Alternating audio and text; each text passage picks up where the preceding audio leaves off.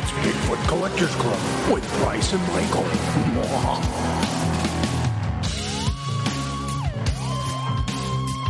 I know a ghost story or two.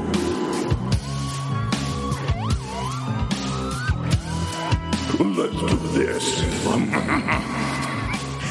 So stupid. I feel like he's eating something there at the end, like a Bigfoot cookie or something. I just love that Pete Gardner's take on Sasquatch is just a little mischievous. It is. Hi, guys. It's uh, Bigfoot Collectors Club. I'm your host, Michael McMillan. With me always is your other host, Bryce Johnson. And uh, we're just going to get into it because we got two great guests today. I do not want to keep them from your ear holes. No.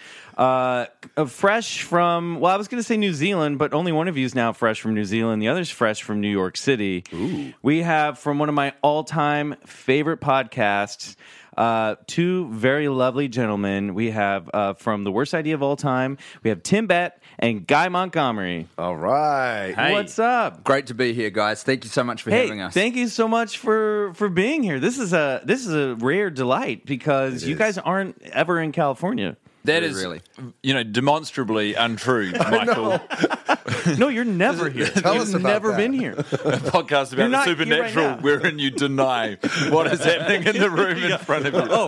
Oh, oh yeah. There, I have no credibility as a host for this show. And I'd say as well, your intro music, that that uh, that great voice that you had, it sounded like the ghost of Randy Savage. That's Pete Gardner, who's a castmate on Crazy Ex-Girlfriend, and he was our first guest, and he will be very... Very uh, pleased to hear that that right. compliment. Oh, yeah. Mm. Time for Bigfoot. Oh, That's yeah. how, From the top buckle. Why wasn't there a Bigfoot-themed pro wrestler in the eighties? That seems... There was a Bigfoot-themed uh, monster truck in the eighties. There yeah. should have been a Bigfoot-themed pro wrestler. What was the What was the monster truck called? Bigfoot. Bigfoot. It was Big, a, yep. It was you called it. Bigfoot. It was a big blue and purple, yeah. like uh, monster truck with giant wheels, and you would go Fan to mon- favorite. Yeah, have, you would go to monster truck rally, and it would crush. It would ride over all the, the scrapper cars. Fur and hair on no, it. No, I wish it. It was just called Bigfoot. Was and it I, always the one car, or was this kind of like a franchise? No, just the, you, you, you, I think it's like Shamu at the whale at uh, yeah. SeaWorld. Like they would change the cars, but it was always Bigfoot was the brand and. Ye- Oh, they would change. I thought it was one car like Herbie, but yeah. it was a big truck. Well, I'm sure they like upgraded it and like, you know. All I they- remember is when I was a kid, I was so pissed because we had a thing called Dynamite Magazine. I don't know if you guys had that in New Zealand. The Dynamite Magazine. Yeah, yeah, man. It's like you the super eighties thing. Jerk it to you know, T N T and whatnot. Look at that gunpowder. We had the mag. Yeah, they're familiar. But it was a thing you you would get. Your teacher would hand out to you in, in, in class, and you could order books and folders and Trapper Keepers. And they didn't have a photo, but they said Bigfoot folder, and I thought they meant Bigfoot, our favorite cryptid. Mm. And I got it when the books arrived. I got it, and it was a monster truck. And oh, I was you're pissed! Pissed. I was yeah. like, I don't like that's, this. That's great because monster trucks. Uh, When you were describing what Bigfoot the monster truck did, I was like, this is so American. It's so waste. It's like, hey, yeah. we made a big car to destroy all of the pathetic loser little cars. Yeah. Some of which are probably still functional. And you wonder why Trump's our president right now. Yeah. Welcome to America. Yeah. Thank you. Um... So, Bryce, I got an article from my father this week who's clearly listening to this uh, podcast and quietly shaming me. You got to stop. He and got, no, as as another person whose father is, you know, messaged to let me know I'm listening, like notes, but still he's listening. Yeah, I got without comment. He just sent me an article uh, that basically the headline was, Uh, scientists test Yeti D N A, find out, find bears. Right. So he's basically just trolling that this thing, this passion of mine is just gonna, it's just really about bears. It That's very called, mean. That's very mean of your father. Yeah, I go, come on. I was like, what's up? This is a buzzkill. Right. Um, and it's supposed it, to be like, all you know, since it's from the Washington Post, it's just like yeah. stamped. It's like, you're done. Everything yeah. you've ever believed. Pack up the clubhouse now. You're tell right. your dumb friends you guys are losers. Right. Get in the... Because here comes my proverbial Bigfoot truck to crush all of you wimps. Is that, is that our role as guests this week to just pack down the studio? Yeah, actually. Uh, yeah, if you guys don't mind taking a few items with you on the yeah, way this out. This is our last one, guys. It. It's pretty much debunked um, now. But uh, yeah, so I guess they did all these tests on, on Yeti bones and fur that they collected in uh, Eastern Europe. and Russia, and, mm-hmm. and they just turned out to be bear fur and a dog's tooth and and bones. But it's one of those articles, it's like, okay, so these samples are obviously this, but this doesn't erase all the weird stories and encounters that people have had forever. So I hate it when people send me stuff like this, yeah. and they're like, see, it's just bears. And it's well, like, well, you haven't read all the...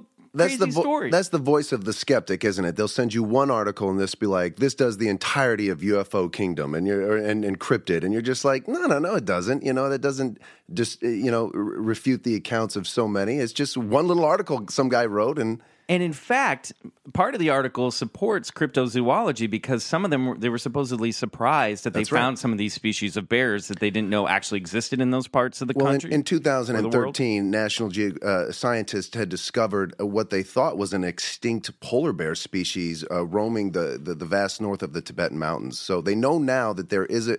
a polar bear up there that they thought was extinct, but uh, so now everybody's throwing that the way to, oh, there's your Yeti, you know. But, but that that to me says, guys, there's still a lot to discover out there. Sure. We Finding think- a new polar, a, a, a polar bear that's thought to be extinct is exciting. That yeah, is exciting, exactly. Especially since they're all going extinct right now. We're losing all those guys. I know. Yeah. We've got to find some more. We've got a, um, a couple of pretty decent extinct species in New Zealand that I hope we this find. This is exactly what I wanted to get to. You guys must have some weird stuff down there. So... generally, all of the animals that are in New Zealand are a bit rubbish because they've evolved. It's kind of like the Galapagos, except all of the animals, instead of being interesting, are just shit and defenseless. it's, it's it's literally what evolution does if you remove all land predators, is all of the birds lose the power of flight. Yeah. Our, our national emblem, the kiwi, is a flightless bird. It's like, what are you even it's, doing? It's right. also, it's blind. And nocturnal. Just like, d- what difference does it make, bird? we, we keep trying to save them because they're very endangered, obviously. Oh, uh, but it's like, maybe we should just... Right. But anyway, so there's... there's natural selection, be... let it play out. well, wow. this this is the crazy thing, is this is how natural selection is played out in New Zealand, in spite of the fact, which I think what you were about to say, Tim, we used to have some of the, the most dope birds. We had the biggest birds, man. You guys... There was, there was, a, there was a bird called the Moa.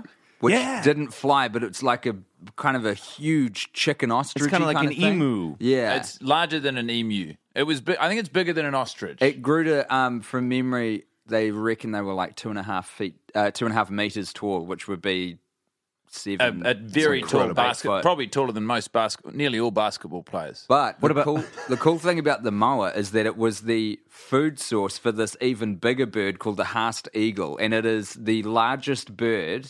I think that's ever existed Certainly, on Earth. The largest bird right. of prey. So this, the Haast Eagle would live on the moa, and it would swoop down and like, and its talons. Oh, it ate the moa. Yeah. yeah. So oh, when the humans dude. came to New Zealand and ate all the moa, it wiped out the Haast Eagle because nothing else could sustain no. it because their bodies were so huge.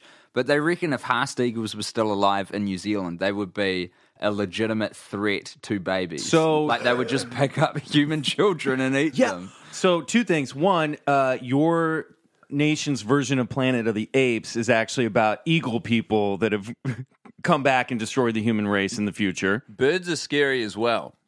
And they They're are closely scary. related to dinosaurs, more so than oh, alligators. They are dinosaurs. Yeah, basically. I think. No, it's the same thing. Uh, is a chicken a dinosaur? Yeah, it is. That's My right. sister has chickens, and those look like they are like little dinosaurs running Why around. Why are we not promoting that as dinosaur meat? I don't know. That is a way better sales pitch. That's a yeah. way chicken. to get kids to eat their. You have Dino you nuggets. have kids, yeah, dinosaur nuggets. uh, but the, but there are tales in the American West, Old West, of the Thunderbird. The Thunderbird is a big Native American symbol, but there are stories of these giant, like seventeen foot uh, wingspan birds. Uh, there's a story. Uh, I'm not going to be able to cite it specifically, but I think it was like in Nebraska.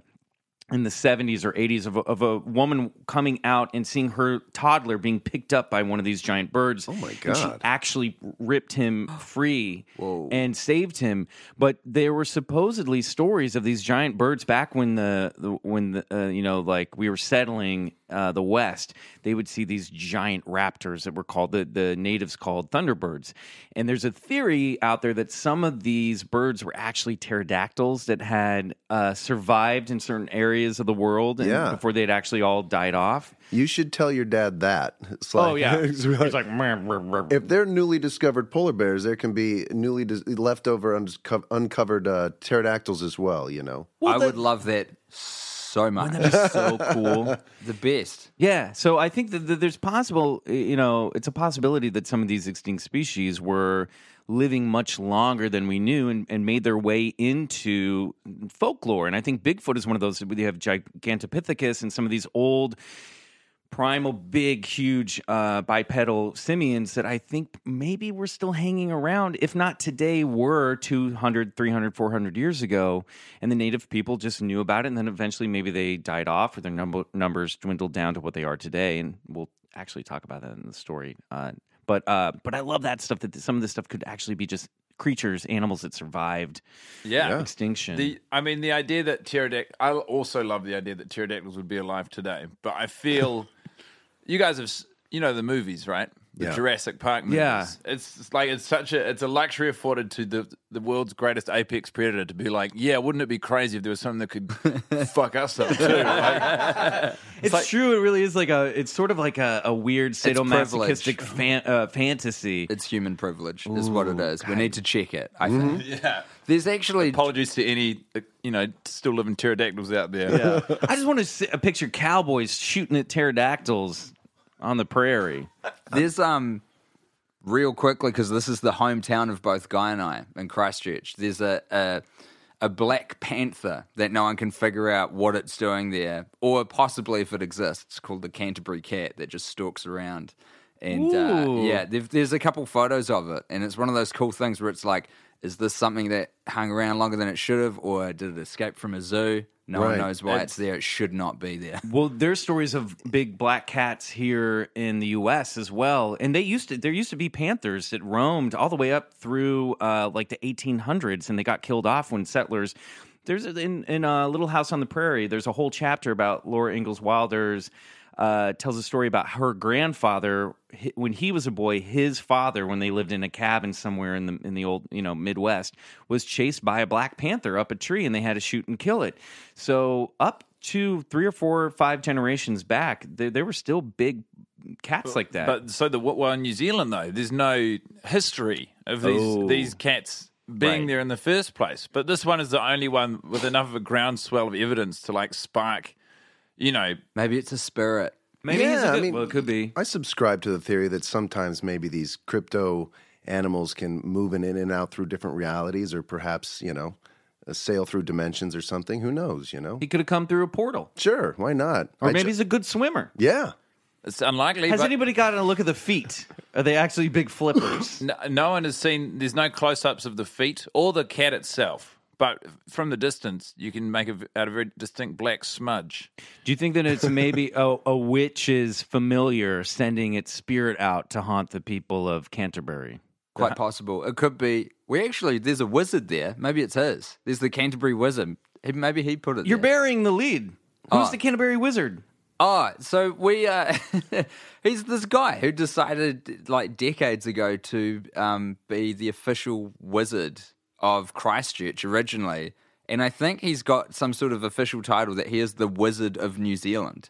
And yeah, growing up, he's like an icon in Christchurch. You'd go to the Cathedral Square, and the wizard would do one of his big speeches. And whenever there's a census, he'd always he always goes out to international waters, so he's not on on the books. But he, ca- really? he casts a lot of spells. He tries to help out if there's like a drought or whatever. He'll cast some rain spells and. Yeah, he's a good guy, really good guy. I was just telling uh, Bryce and Riley in the studio before you came in that when I turn seventy, I'm going to proclaim myself a wizard, and I'm going to grow a long white beard. Fantastic. And I'm just going to be an old kooky man for the final two decades of my life. I love that. ninety? That's a yeah, good I'll knock, go to man. ninety. I'm probably going to go to ninety. I mean, or if I'm lucky, I'll, I don't think I'm going to... I did some... Guys, I did some real hard living in high school. I don't think I got an extra. I don't think I'm going to make it to one hundred. That's a freebie. Anything before twenty-one is uh, you bounce back. Yeah. That's fine. Doesn't count. Oh, my gosh. So, okay, so you guys ha- uh, have no paranormal experiences of your own. You've uh, never had anything spooky happen or seen weird lights in the sky. I've, I've had that as a kid. All right, great. Seen Let's weird lights it. in the sky? In Christchurch, I think I was about... mm, eight or nine years old, and I was just looking out the window. And I think what I what I saw first off, I thought it was like a meteor shower because it was a, like a collection of white lights just kind of traveling through the, the night sky. And but then it just they kept being there, and they mm. kept being more and more. It was crazy. Did anybody else see that, or um, I can't remember. I remember getting really freaked out. Yeah. yeah. After a while, when they kept going, so I think I like got up and told my mum, and she closed the curtain, which was the solution. Oh yeah, that's a good fix. I mean, it is the quickest fix, really. Just don't look way. at it. But but in some ways, a great metaphor, you know. yeah. No. Really? Yeah. We got to pull back that. That's what we're trying to do. We're trying to pull the curtain back open. There yeah. You go. I was reading about some another uh, case of a U F O in in, uh, in and around Topanga Canyon, and, and these two had gotten out their car to literally watch this saucer-like light move about the sky, and their friends in the back seat would see it, but they but they just wouldn't admit to it. They just was like, I don't know what that is. Oh, it's so creepy, right? I know, weird. So what were you doing? And then so. So they just wouldn't look at it. They wouldn't get out of the car. They wouldn't, like, acknowledge it. But they'd be just like, what is that? They kept saying that, right? It's like, so you're either, like, going to look at something yeah. or you're, like, not, you yeah. know? Pick a side. Right, pick a side. You don't get to not check it out and just dismiss it. right. You can go, that's a helicopter. That's right. fine. And then you can argue about it. But you can't you can't just be like, eh. Yeah. Mm. Yeah. Yeah.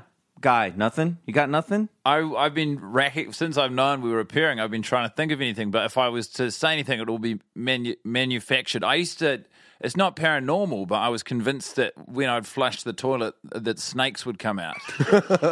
And so I'd run from the toilet. If I could get on top of the bed before uh, the toilet finished, because the toilet was next to my room, before the toilet finished flushing, then the snakes weren't allowed to, to come at me. But and, and I was convinced, you know. Well, I mean, you did grow up with a wizard in your hometown. Who could have done that? Well, I guess he had the magic. But he's like he's a you know he's a, um, a benevolent, benevolent wizard. Exactly. Yeah, but you know, if there's one good wizard, there's always one bad wizard. There's a shadow wizard that you do not know about. Right. Yeah. Maybe well, it's the cat. It could well be.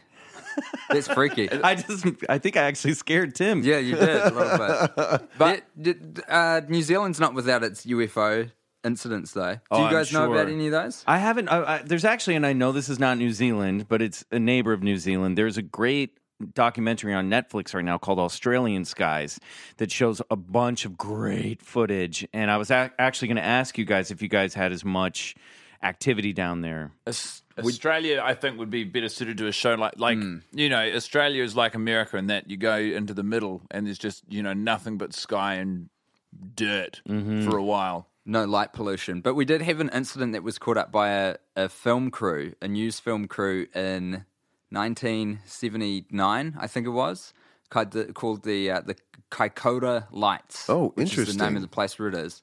And it was, yeah, I think it was a film crew, like a news film crew were in an airplane to cover something else, and then they followed these lights for quite a while, and there's there's very good like footage of it. Yeah, they took um, a news reporter up there, right? He exactly. shot his camera out the window. Yeah. I mean, and reported live on it too, right? And they so, got pretty good footage of it, didn't it, they? I think I think you can like yeah, I think the footage is out there. You could probably see it on um, YouTube, but it's they yeah they followed it for a long time, and there's never been I think yeah, a I like satisfying story. Official account. Did they were there ever account. Any like alien encounters associated with the lights, like weird creatures or close encounters? Not that I've heard. But we've got a lot of people we dismiss out of hand in New Zealand, so very dismissive people. No, but I remember hearing you guys, something you about you just walk that. down the neighbor, or walk down the street, you just see everybody closing the curtains exactly. as you walk by. That's yeah. what we deal with. No, I remember what I loved about this case was the light was in the sky. The the newsman called the reporter. They changed the subject of the story or, or something like that. I might be, you know,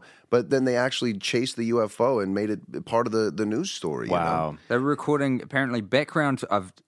I have to confess, I'm Googling it now. No, that's uh, fine. It, I'm going to do a story on that. That sounds great. It happened on the thirtieth of December, nineteen seventy-eight, and it was a film crew from hey, Australia. Can I just say, yes. from memory, nineteen seventy-nine is a pull. I mean, you were so close. Dude, that's amazing. That's two days off. Not bad.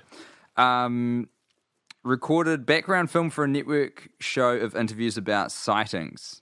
Okay. For many minutes at a time. Is this okay for me to just yeah, read? No, please. Yeah, no, Okay. I'll do a better job. You're in the clubhouse. The no, Man, no. You're a guest in our clubhouse. That's you, right. If you got it, you, Take take the lead here. For many minutes at a time on the flight to Christchurch, unidentified lights were observed by five people on the flight deck and were also tracked by Wellington air traffic controllers and filmed in colour by the T V crew. Yeah. One object reportedly followed the aircraft almo- uh, until almost landing. The cargo plane then took off again with the television crew still on board, heading for Blenheim. When the aircraft reached about two thousand feet, it encountered a gigantic lighted orb, which fell into station off the wingtip and tracked along the cargo ship for almost a quarter of an hour. While being filmed, watched, tracked on the aircraft radar, and described on a tape recording made by the T V film crew. That's wow, incredible. That's got to be one of the most well-documented live I encounters. Think fifteen minutes. Think about that. I, that's what also something I remember. How long that was. I mean, putting your camera on something like that. That's incredible. Yeah. It's I mean, off- these are pilots, too, so they know what pi- the plane lights are. And, exactly. You know, and these are all exp- – I love when you get, like, testimony like that from, like, radar locks and, like, you know, towers and pilots and just, you know, that's great stuff. I mean, how can you, you – you know, I often say there's so many skeptics, but, you know, if, if you're a skeptic, you really haven't just looked into the evidence. I mean, because there's a treasure trove of, like, evidence just like that that would, like, you know, might put you on the fence about something like that, you know? Yeah, Dad. Ball lightning gets caught sometimes as, as being a U F O, right? Ball lightning when it's in the sky. But yeah, that doesn't the... come up on radar, right? No, but then no, also physical... But also that's something that you can look at and go, that's ball lightning. Yeah, yeah. Right, it doesn't, you know, like moves, uh, uh, change speeds, you know, come to a stop, move again, yeah. you know, and it doesn't do that kind no. of stuff. Okay, uh, we got to take a quick break. When we come back, we're going to have our high strangeness story of the week. Yeah. Everyone is talking about magnesium. It's all you hear about. But why? What do we know about magnesium? Well, magnesium is the number one mineral that seventy-five percent of Americans are deficient in. If you are a woman over thirty-five, magnesium will help you rediscover balance, energy, and vitality. Magnesium supports more than three hundred enzymatic reactions in your body, including those involved in hormonal balance.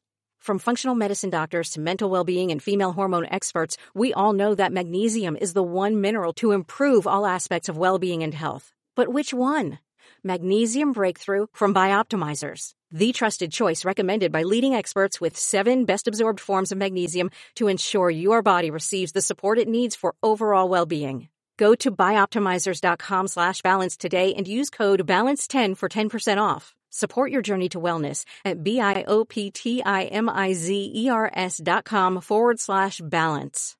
Magnesium Breakthrough from Bioptimizers, your foundation to optimal health and vitality.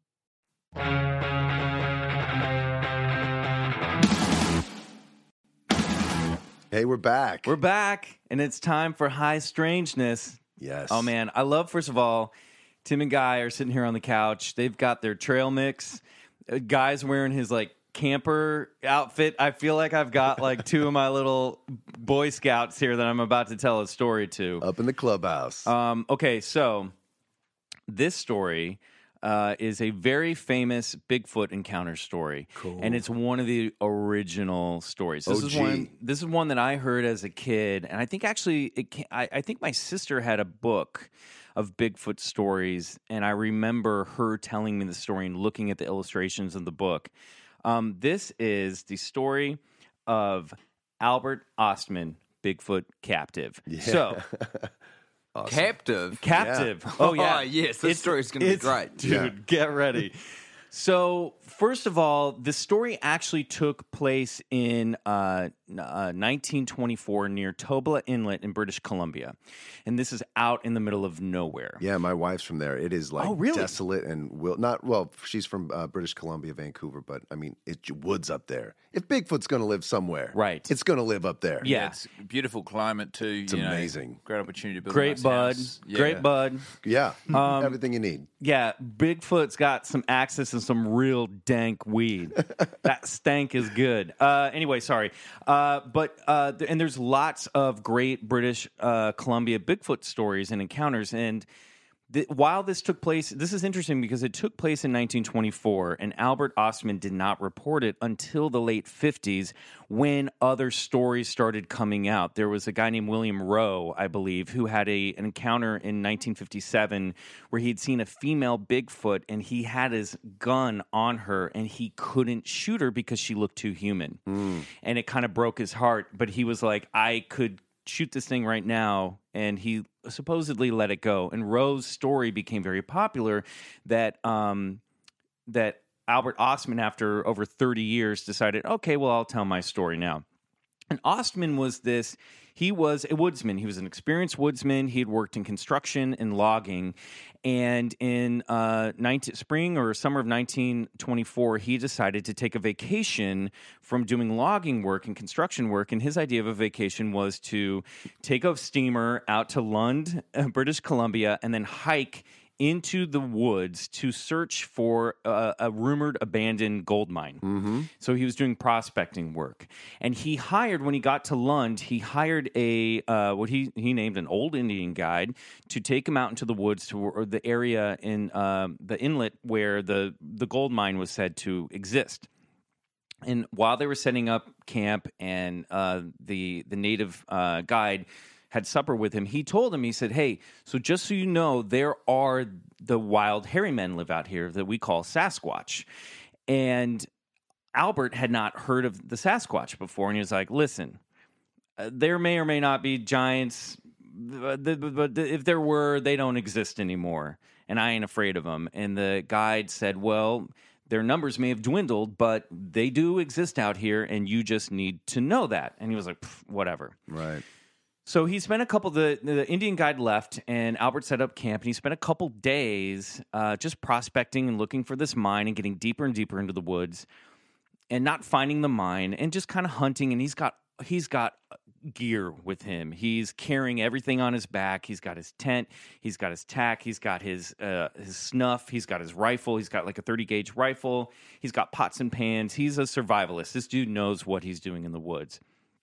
And it's great when you hear the story, because he's very, you can read his own accounting of the story, and it's very charming. And he has so many small details that he remembers. And so his mind seems very, very, very sharp. Uh, so after a couple days of hiking and looking for trails, he, that he that he's like, uh, I can't find anything. He just, he found a... Um, A, a ideal campsite, and he sets up camp. And the first night, after the first night, he wakes up. This is like day three on his trip. He looks around and he realizes that something's been rummaging around in his campsite. And he he's excited because he's hoping it's a porcupine, because apparently Albert liked porky stew. And so he said, well, I got a critter hanging around here. I'll, I'll catch him, and I'll, I'll make a nice stew. Sure, a little porcupine stew. Right. So the next night, and he says uh, he said that he was a very heavy sleeper. So it was it didn't surprise him that something had come into camp and rummaged around and not woken him up. The second night, uh, the second morning in this campsite, he wakes up, and his bag that he had hung on a pole to keep away from animals had been dumped out. It was as if somebody had just dumped it, tipped it over and dumped it out, and then rehung the empty bag back on the pole.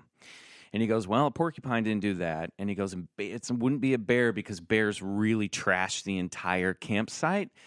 He's like, I got a visitor, and I don't know what this is. And he goes, well, I'm going to stake out my spot. And, of course, old Albert, he's just such a heavy sleeper, he falls asleep again. Uh, he can't make it through the night, falls asleep. So after the third night, uh, in the middle of the night, he wakes up to the sensation of being carried in his sleeping bag. Yeah. And he can hear, he's, he's you know, he's old school. He zips himself all the way up in the sleeping bag, and he's got some supplies in there that he doesn't want taken, and he's got his rifle in there as well. Sure. But he feels himself, he said he woke up and for a second couldn't remember where he was. And then he was like, oh, right, okay, I'm prospecting in the woods. But he is like upside down with his boots twisted in on his ankle, bobbing along, hitting bushes, and he hears something grunting and carrying him. Mm-hmm. So he says that this goes on, this abduction and this travel going, he can, he's like, okay, I can tell we're going up a mountain, now we're going down a mountain, now we're traveling this. Right, he clocked it. He clocked it, and he said this went on for almost three hours until finally... he was, after being dragged, carried, flipped around, flumped down on the ground. He pops his head out of his uh, out of his, uh, his his sleeping bag, and it's he he, he later checked uh, his watch. It was about four four forty five in the morning, and the sun is just just starting to creep over the mountains. and he looks around, and he's surrounded by a family of four giant hairy beasts. And he immediately goes, well, these must be the hairy wild men that this guy was telling me about. He said it was a family of four. There was a male patriarch, mm-hmm. there was a female, and there were two juveniles. That one was a boy and one was a girl. Much like my family. I mean, it's that's... like many families out there. Specifics, you yeah. know? And there was a little Bigfoot garage and a giant Bigfoot truck parked out front. And he he had been brought to a... Uh, a um like an uh, clearing, a clearing that was surrounded by mountains and rock wall, and there was uh it was about ten eight to ten acres wide. There was a natural spring there, and so it was there was like it was this uh butte almost where there was like one way in through the rock uh through the mountain walls, and he could see that on the other side of where where he was. But he said that these creatures were chattering to to one another, and it was like Big Papa had was like, look what I found, look what I brought home. And he said he could tell that the, the female was annoyed and distressed that, that he was there. Oh, my God. Yeah.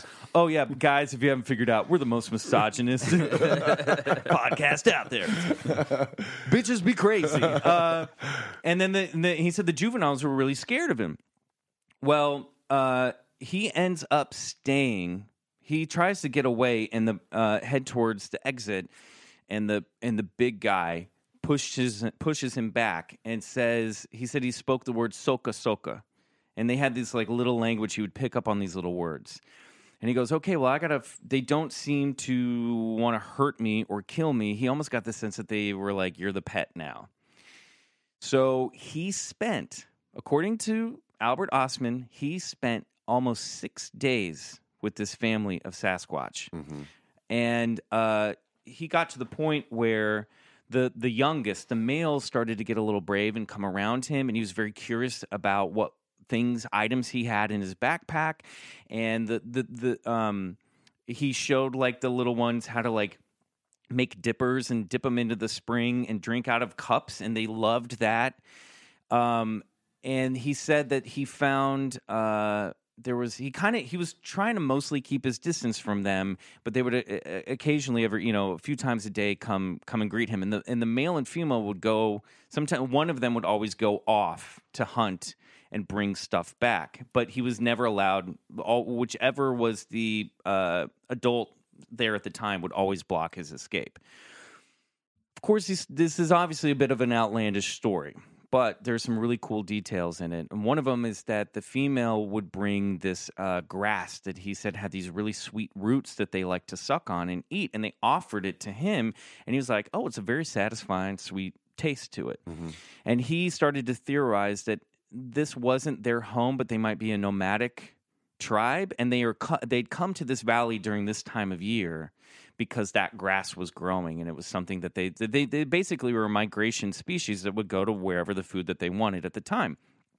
And the they would sleep on, like, blankets that he said were, were mo- uh, moss and grass that had co- sort of been weaved together so that they had some sort of intelligence to constructing items for themselves. Nest.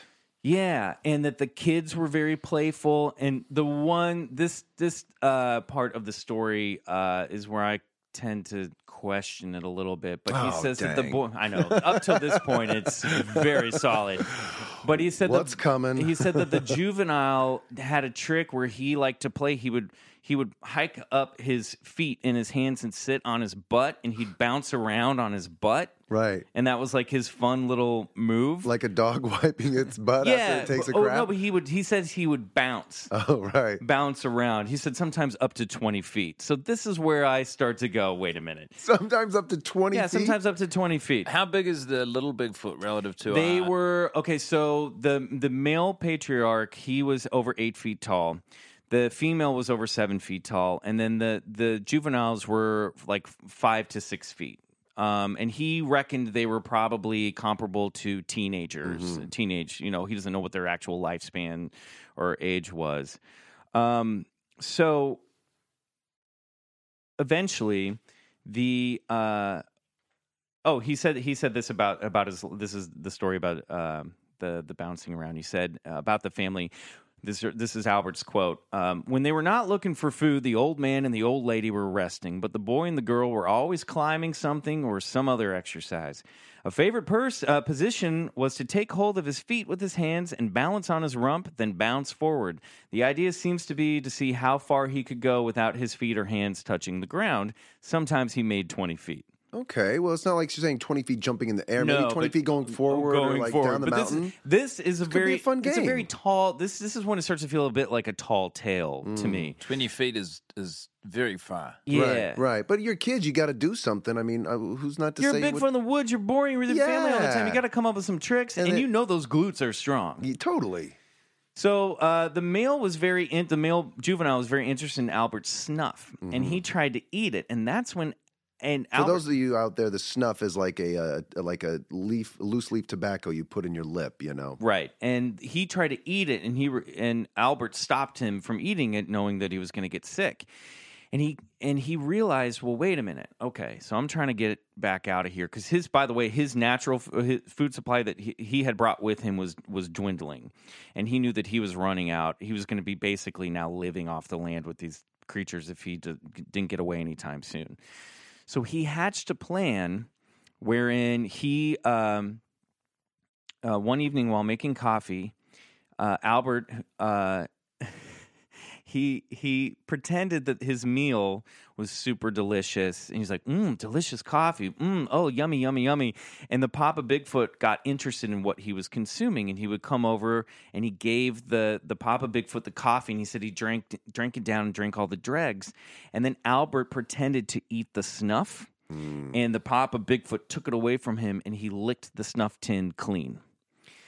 And he said, within minutes, his eyes started rolling, and he started grabbing his tummy and uh, falling down to the ground. Albert grabs his rifle, he grabs everything, and he the reason why he didn't fire at these things was he only had six rounds with him, and he was worried about causing something that would, uh, you know, lead to his death. He's got four of these giant things. If he can't kill them all, you know, he may not survive. So he didn't want to... Also, he started to respect that they, there was something human about them, and he felt like killing them would actually be tantamount to murder. But he thought, well, if I feed him and he gets sick and he dies and I get away, it's his fault for eating the snuff. That's how he justified it. He literally says this. So while the Bigfoot is getting sick to his stomach, he grabs his stuff and he starts making his way to the exit. And the female, the mama, she tried to stop him, and he fired his gun into the air. He shot off two rounds, and it scared her off. So he takes off, and he spends the next two days wandering through the wilderness trying to figure out where he is.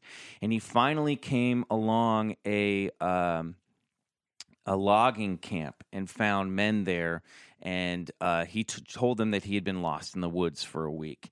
But he didn't tell them about the Sasquatch because it was nineteen twenty-four, and he was like, if they saw me coming out of the woods and saying I was lost and I had been kidnapped by a family of giant, giant hairy dudes, right? They're going to think I'm a respectable man. Yeah, he's like, I'm going to be crazy. Yeah, exactly, he, exactly.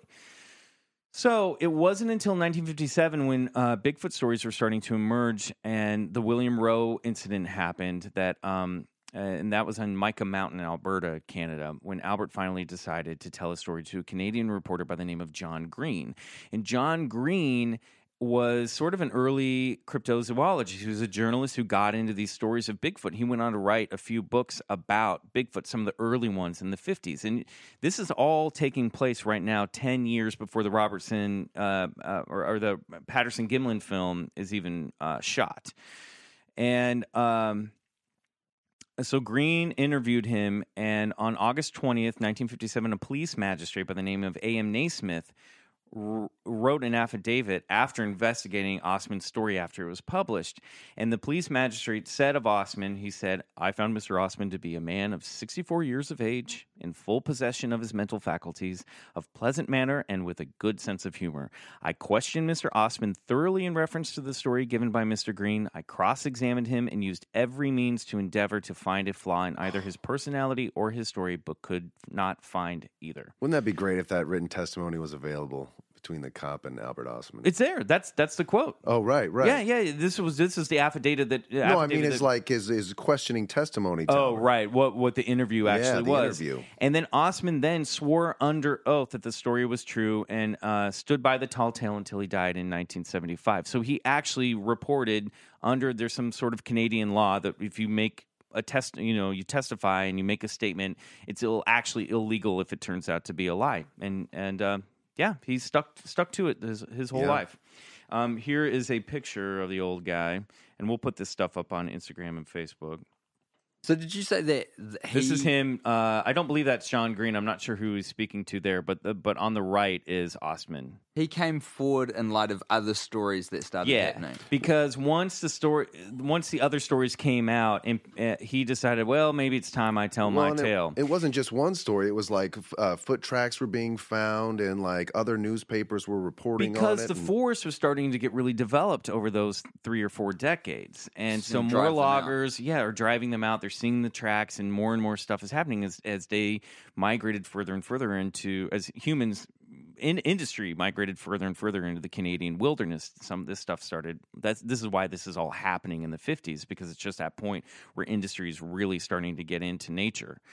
Um, but yeah, I mean, you know, there's obviously, it's a tough story to swallow, but it's fascinating because it is one of the earliest Uh, encounter stories that we know of. And um, Lauren Coleman, who's a famous cryptozoologist, he's revisited this story a bunch of times, and he says that when, he, when you get into the details of how he describes the creatures, it's very consistent with later eyewitness stuff and coming from a time where he had no references in pop culture. And that's why it's a really fascinating story, is that he had no references in pop culture at the time uh, of what these things looked like, how they behaved, but it was so it's an early account that was then very consistent with a lot of the Bigfoot mythology that came later. So that's Albert Ostman's. Uh, Such a great story. Yeah, that so, is a fantastic so story. So when we come back, we're going to ask you guys, what the hell was that? Yeah.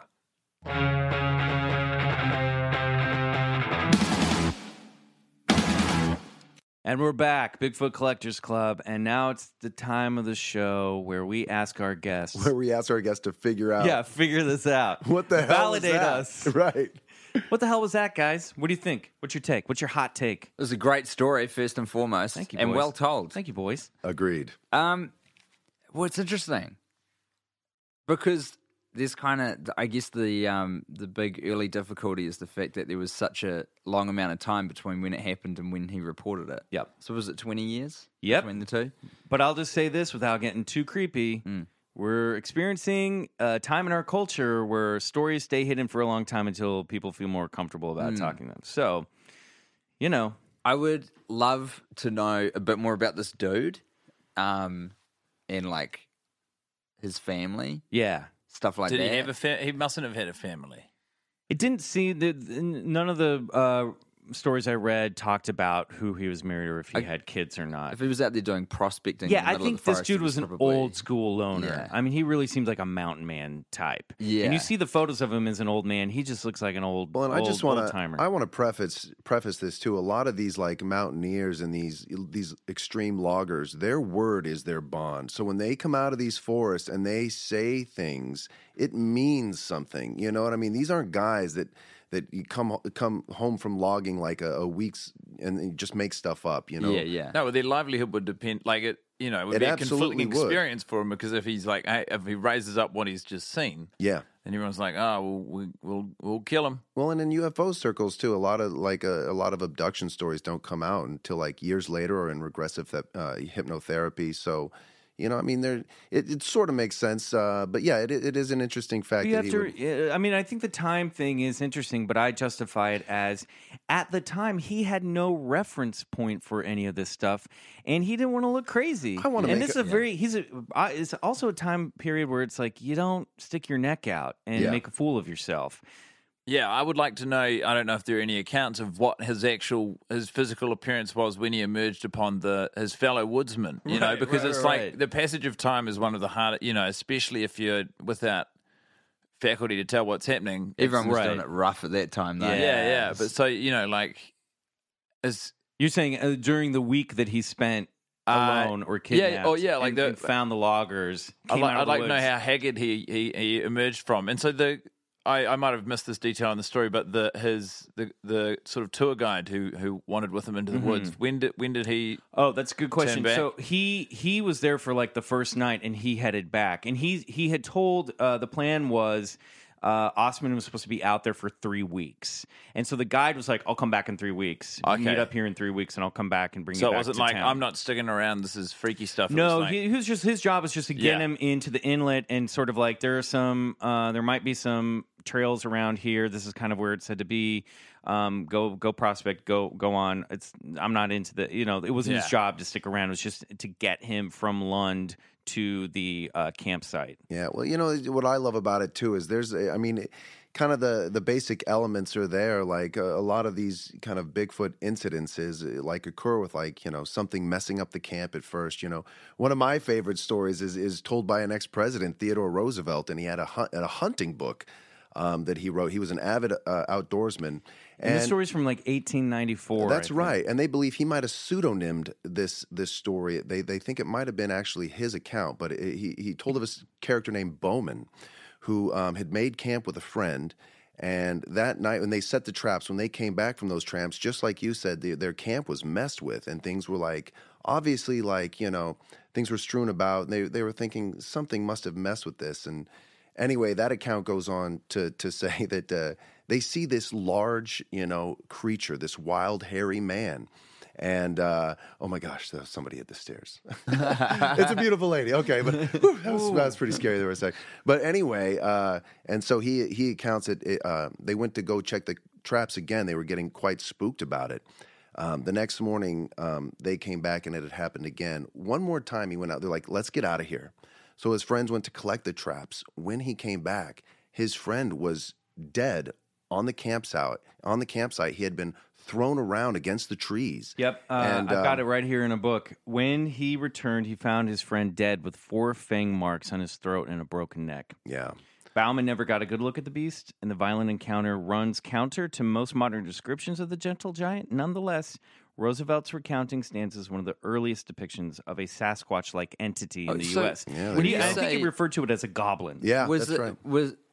Sounds like was this a fictional story that he wrote? No, this, no, there is this no. Was like an this account is this is a hunter's uh, guide, and yeah. there are no fictional stories in that hunter's guide. Yeah, right. These are so all tales of his story. hunting expeditions. And yeah. Roosevelt loved it so much that he put it in his that's book right. about hunting. Right, it's the only right. story in there that sticks out. You know, and, and also just as like you know, in, in these in these old Native American like. Uh, These uh, accounts of like what animals they have, they also list like the Sasquatch, but there's no other like mythological creatures in these like accounts. No, it's not like there's unicorns in right, there or right. like manticore or anything. Well, the, traditionally, like yeah. generally speaking, most people seem to have accounts of Sasquatch being quite um, not like friendly, but non-violent, right? Yeah, we seem to be exploring otherwise on this show.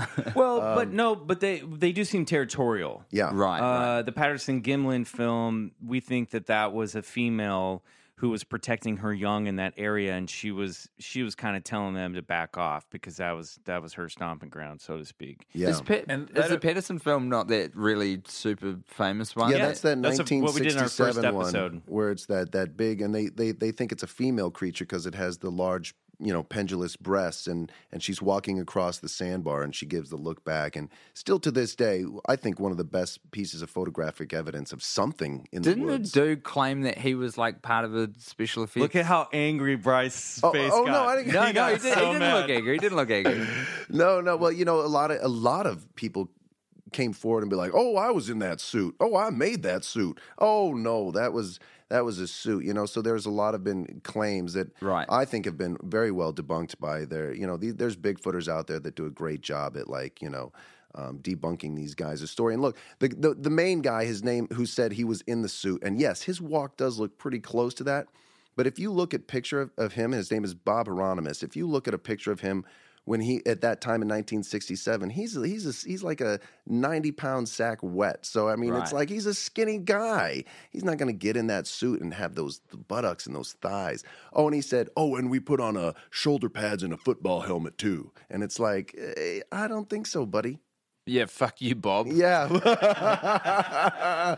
Exactly. Guy, what, what do you think? Do you believe the story or do you think I, it's a tall tale? Uh, well, I, I don't think that I'm a skeptic. I'm open to uh, everything existing. Uh, but that was in terms of, I was, because I, again, as as I said, when I was racking my brains for any sort of paranormal or experiences or such, I, I was sort of coming up empty.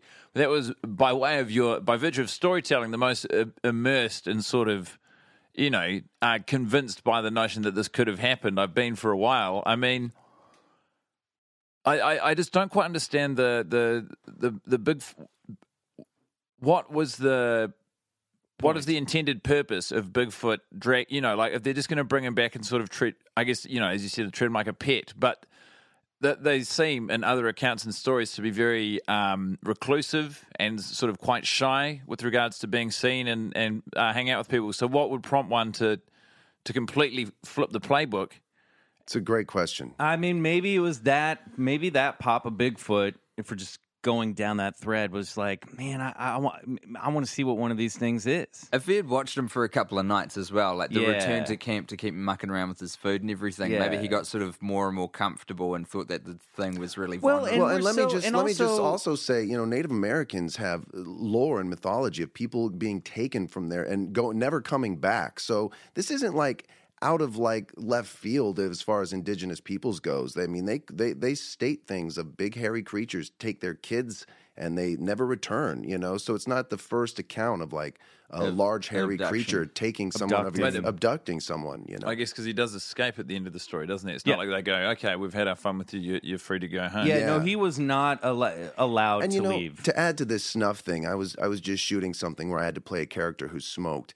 And two or three or four drags of that cigarette, and I used to be small, but I went white, and I went, yeah. and I was on the ground. I could not move, and I was like, literally I think I like, tried dip once in like high school or so college. So I know what that's like. Grossest thing. You're done. You're out. Oh, yeah, yeah, yeah. yeah. You don't so care if, you if ate, your human pet escapes. If you ate an entire tin of that stuff, you cleaned it out. He said he licked it clean. Right. It's interesting as well. Like I just um, finished reading this this book uh, called *Sapiens*, which kind of tracks the whole history of humankind basically from our evolutionary start point, and it talks a lot about when we were scavengers, so mm-hmm. pre um, agricultural revolution, which from memory was like I think it was like thirteen thousand years ago. But up until so it's then, probably you know twelve thousand nine hundred ninety nine. He's been exactly. proved close. Yes, that's exactly.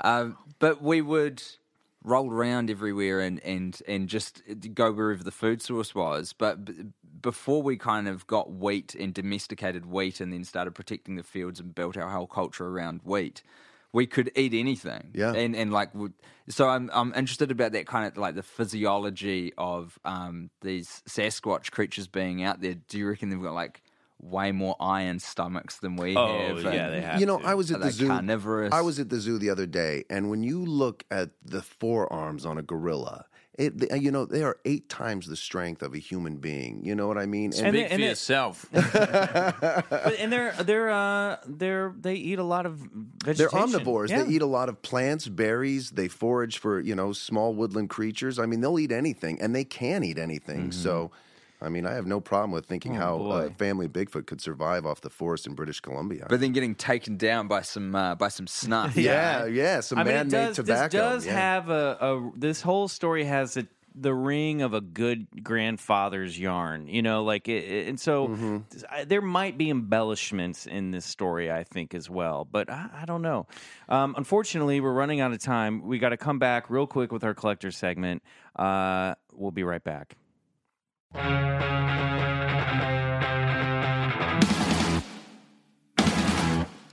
Welcome back, Bigfoot Collectors Club. We're in the studio with Tim Batt and Guy Montgomery. Guys, it is a collectors club. Do you did you guys ever collect anything? I was big on uh, yeah. I was a real completionist when I was a younger boy for collecting. When you'd buy uh, chips, you call them chips. Yeah, yeah, uh, like potato chip. Yeah, yeah, but not hot.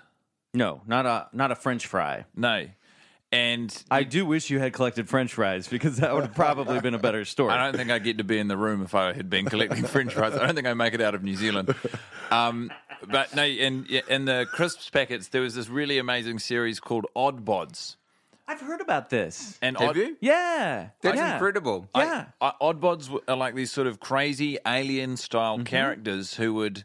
Little and miniatures, and right? Have, yeah, it, or no, there'd be, you know, it'd be a card like maybe... It's like a collector's oh, card. That, that size yeah. there, and there'd be, uh, you know, the, the, some of them had funny names. One of them was called, I think, I P Freely. Yeah. And yeah. Uh, that was, you know, that's that's a good I laugh. I think they talk about these in the Garbage Pail Kids documentary about the uh, the art from the Garbage Pail oh. Kids series. That's where I've heard about this. That would make sense. It's very much in that world of the kind of bubblegum sticker yeah. stuff. Yeah. Uh, but so, you know, and you, some of them... These were like these were ca- real capital on the playground. You know? Oh my and, god, they were like cigarettes in prison. Right, they really right. were. And some kids. of them would have a, the the ones that you really wanted would be hot. They'd, and they'd have a little patch on it where you'd rub it, and you heating it up would like reveal an oh, Easter egg. Yeah. You know, oh, an extra cool. detail, a little hologram, on the like the yeah. Transformers toy. Yes, but so exactly. yes. this was a promotion that a chip company ran where you'd you'd have to buy like a twelve pack of you know. little bags of chips that, that you'd put in the school lunches. You know, and, and today you probably get a fucking fake tattoo. You know? Yeah. Fuck that, man. Yeah. And the tattoos, you know, it's pretty like borderline. Little, yeah. It's right. just a star. God. Yeah. With uh, no personality. But, you know, if, over the course of, I think, one full year on the playground through sort of, you know, scrimping and bartering and whatnot, I got the whole set of Oddbods. Into and you, there was a folder, a collector's folder, where you'd, wow. keep, you'd keep them all. And Do it you was, still have it? No. So, I... Oh, I, I my, my memory fails me, but I'm pretty confident a guy whose name should I say his name? Who I think it was? He might be yeah, a grown up it. with a life you now. Name I might be shame him. I might be lying though, but his name was fucking Andrew. What did what did Andrew do? He well, I'm so he sure he took them, the folder. He? Yeah, but it's payback time, Andrew. Nice. Allegedly, allegedly, right, right, that, that didn't bury my desire to collect. But I was like, oh, this. That's like a year's work. Just you know what's so wow. like you spent uh, like m- a year building capital amongst friends. Yeah, and then it just Big one guy takes you down. One guy takes you down behind your back. But it was I remember like I I was and I was collecting little figurines of like the rugby union players. I've found I've got a bunch of those back home still. I got quite a lot of my older little toys. In New Zealand, it's harder, I think, especially in the world of not, toys and whatnot, to to truly, you know, wind up with a serious collection by comparison to America, where it's like you'd see in T V shows and movies, all the kids' bedrooms, you'd be like, I want to be in that f- room. Right. You know? Right. I doubt they've got snakes in the toilet next to that bedroom. We've got less stuff. I'm saying there, there's only we? so much you could do. Yeah. Tim, what about you? Um... You're a simple boy with simple pleasures. I am a simple boy, yeah. I, this is just kind of fresh in my mind. You don't seem like somebody who gets carried away with stuff. I think I do, and that's why I have to run in the opposite Got direction it. because I know that I have a predilection for that, yeah. That's like why I don't play computer games so much anymore, because I, I, I, if I find one that really gets me, I'm like, that is, you know, a it's real over. blow to productivity and personal relationships, I can tell you.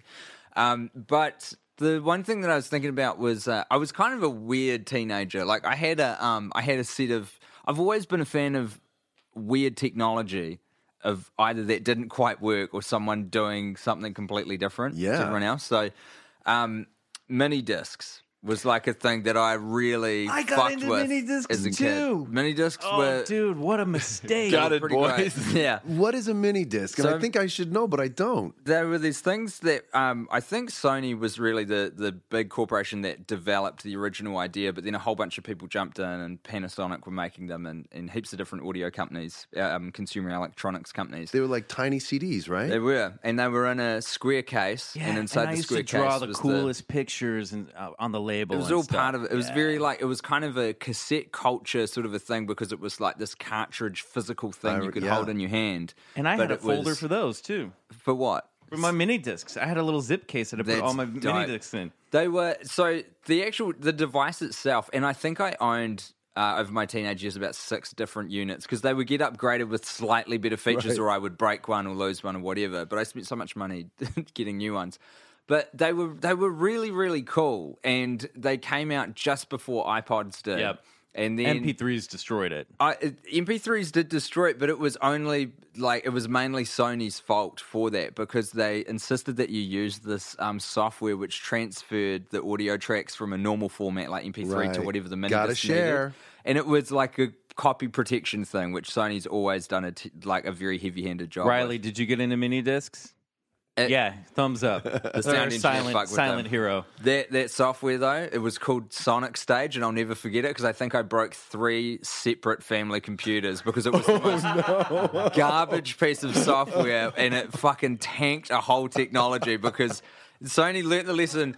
After, so then the iPod comes out, gets hugely successful, and then Sony's like, oh, yeah, yeah, you can put M P threes on there now. Everyone's like, we've fucking moved on. We're out. But I had I had a whole bunch of them, and the music that I would predominantly predominantly listen to was uh, eight-bit music, which is people who would hack um, Game Boys yeah. and Super Nintendos and use the original chips to get like the authentic sound and program songs using oh, using really cool. that technology that's in the hardware. I used to fuck with that in a big way. Really? Yeah. Do you have your greatest hits album? There was um there was a there was a phenomenal website called eight bit peoples dot org, and this was like kind of, you know, not the first days of the internet, but earlier times for the internet for sure. And there was just like a great forum of dedicated people there, and they would always, the whole culture as well meant that everything was shared for free. Like you would never have to pay for or pirate an eight-bit album because the whole thing was about like repurposing old technology and just getting your art out there. Cool. So mini Those discs are done, dude. Wow. Collected them and eight-bit music back awesome. in the day. Well, I have something that I want to share with you guys today, and I know we're running long, but it's been such a pleasure to have you boys it here. Has. You're good boys. We love you, Thank boys. You. You're good boys too. It's been so so wonderful being oh, here. Oh, nice. So I don't know if you know about the jackalope. Oh, come on. This is a stuffed jackalope head that my sister gave me for Christmas a couple years ago. This was made in South Dakota. And the jackalope is a mythological... This is why your father is laughing. Creature. Oh, my dad loved the jackalope. Oh, I bet. Uh, but this, these were... Uh, this is a rabbit with antler heads. And it was it was sort of like... Uh, it was like, huge. Yeah, it was huge. It was like a thing that started happening in the fifties, forties, yep. fifties. Uh, it was just a little taxidermy trick. And, and then uh, it became so popular. The jackalope became so popular. I think at one point they were talking, like in South Dakota, about making it the state uh, mythological animal. Wow. Didn't it have like, it had its own cartoon series or two, something? Yeah.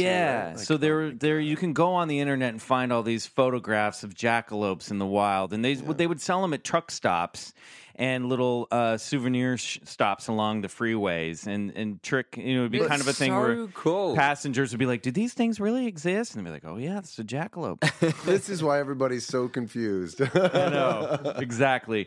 Um, before we go, boys, where can we find you? And are you, do you have anything to plug? This is coming out in a couple weeks, so this is mid-December. Right. First of all, I'd say thank you so much for the jackalope. Oh. you, no, you're not keeping that. Yeah, yeah. Thanks, man. No, no That's wait. awesome, Mike. Okay, I can't wait to take that back to New Zealand. Really cool. um, no, I Customs am... will have a bloody field day trying to get that thing back in. It's the new knife. You yeah. can make that the new knife. If you listen to their podcast, you know what I'm saying. Uh, so I am on Twitter and Instagram at Guy underscore Mont, and everything I do of interest or note will probably appear there at some point, so that's sort of a, a, a free one. And the worst idea of all di- time is now done. That's right. But so you guys are still going to find well, broader horizons. It's done in its, it's current form. Yeah. Okay. There's stuff that'll go up on the stream from us. Okay, good. Is Friend Zone? You guys going to keep doing the Friend Zone episodes? I think so. Good. We're bad at we, we need planning. To. Well, that's, a, that's fine. Yeah, you're, you're forcing us to make plans on yeah. the fly right now. Yeah. um, and I am... Uh, on Twitter, Tim Great. underscore Batt, B A T T, and I've got a comedian page on Facebook where I do gigs and stuff, but I'm in New Zealand, so, I mean, chances are I'm just playing the Guys, numbers game here. We have listeners in New Zealand. We do. We well, do. I've, I've, lo- I've seen the demographics. See the Classic yeah. in Auckland. Plug away. Some, some yeah, point. Go to Auckland. I want to come visit you guys. Well, you're not there anymore. You're in New York, guys. So, but I'm gonna come. I'm gonna come to New Zealand sometime. And yeah, you're gonna stay in my spare room. Yeah, it's baby. Gonna be great. Let's do it. I've stayed in there. It's good to go. uh, Bryce, where can people find you? At Twitter, uh, at Bryce O. Johnson, and on Instagram at Mister Bryce Johnson. Great. And I'm at McMills on everything. And uh, before we go, I want to thank always our beautiful and silent sound engineer, Riley Bray. Yeah. And I want to thank uh, Sun Eaters, the band, and Lowe's Pool Records for our music from the song Come Alone. Awesome. Bye, guys. Thank Bye, guys. you. Thanks, good guys. Boys. It was so fun. Thank you.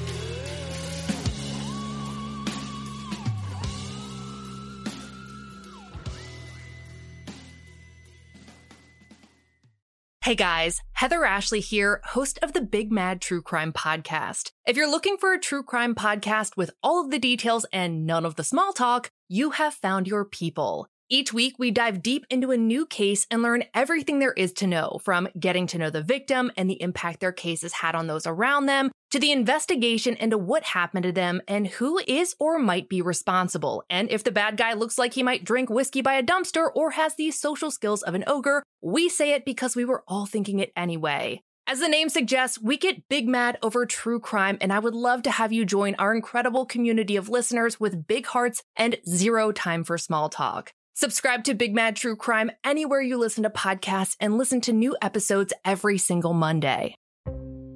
Hey, this is Eric Malinsky, host of the podcast Imaginary Worlds.